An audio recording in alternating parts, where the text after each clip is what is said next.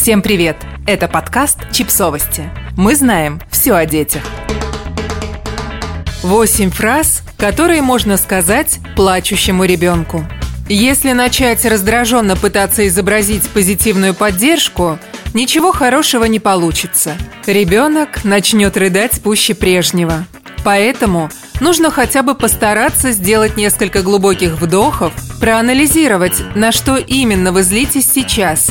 Скорее всего, это не ребенок, а проблемы на работе, ссора с партнером, счета, любые взрослые неприятности. И попытаться это откинуть. Это ужасно сложно. Но ведь можно просто попробовать. А затем сказать «Давай я тебе помогу. Хочешь? Попробуем вместе». Даже если ребенок продолжает кричать «я сам», ему важно чувствовать вашу поддержку и понимать, что в случае неудачи вы сможете ему помочь. Я понимаю, что ты расстроен, зол, боишься, так сильно радуешься. Это нормально. Называя эмоцию, вы помогаете ребенку ее осознать. Теперь он не просто бесцельно кричит, а выражает определенное душевное состояние. Это было очень неприятно, грустно, обидно. Я понимаю. Показывая ребенку, что мы поняли, о каком волнующем событии идет речь, мы помогаем ему самому осознать, что именно так его расстроило, взволновало. Давай-ка передохнем. Иногда нужно просто увести ребенка в спокойное место и дать ему возможность успокоиться. Дети часто устают от громких звуков, толпы, они могут перевозбудиться от избытка впечатлений. Тут лучше отойти в тихое место, подышать, успокоиться, и можно опять отправляться играть.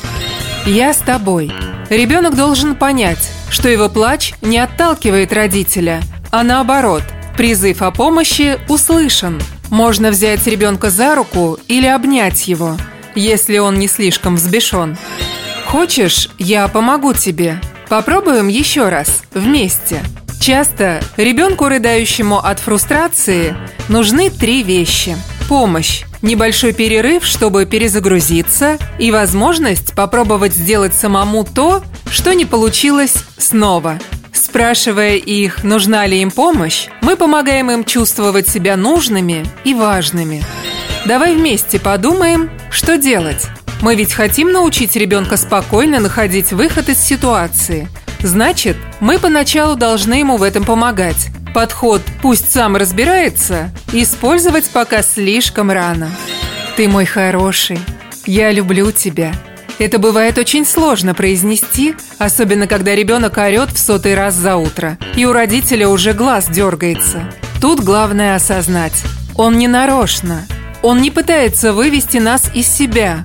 Он действительно просто не умеет пока контролировать и регулировать свои эмоции. Мы же не злимся, не орем на взрослого, который не умеет играть на фортепиано или водить машину. Всему этому можно научиться, как и регуляции эмоций. Поэтому каждый раз, заслышав детский плач, повторяем про себя. Он не нарочно. Он не нарочно, просто ему сложно. Он маленький и пока не умеет справляться с эмоциями. Даже если это поможет не сорваться в одном случае из десяти, будет здорово. Подписывайтесь на подкаст, ставьте лайки и оставляйте комментарии. Ссылки на источники в описании к подкасту. До встречи!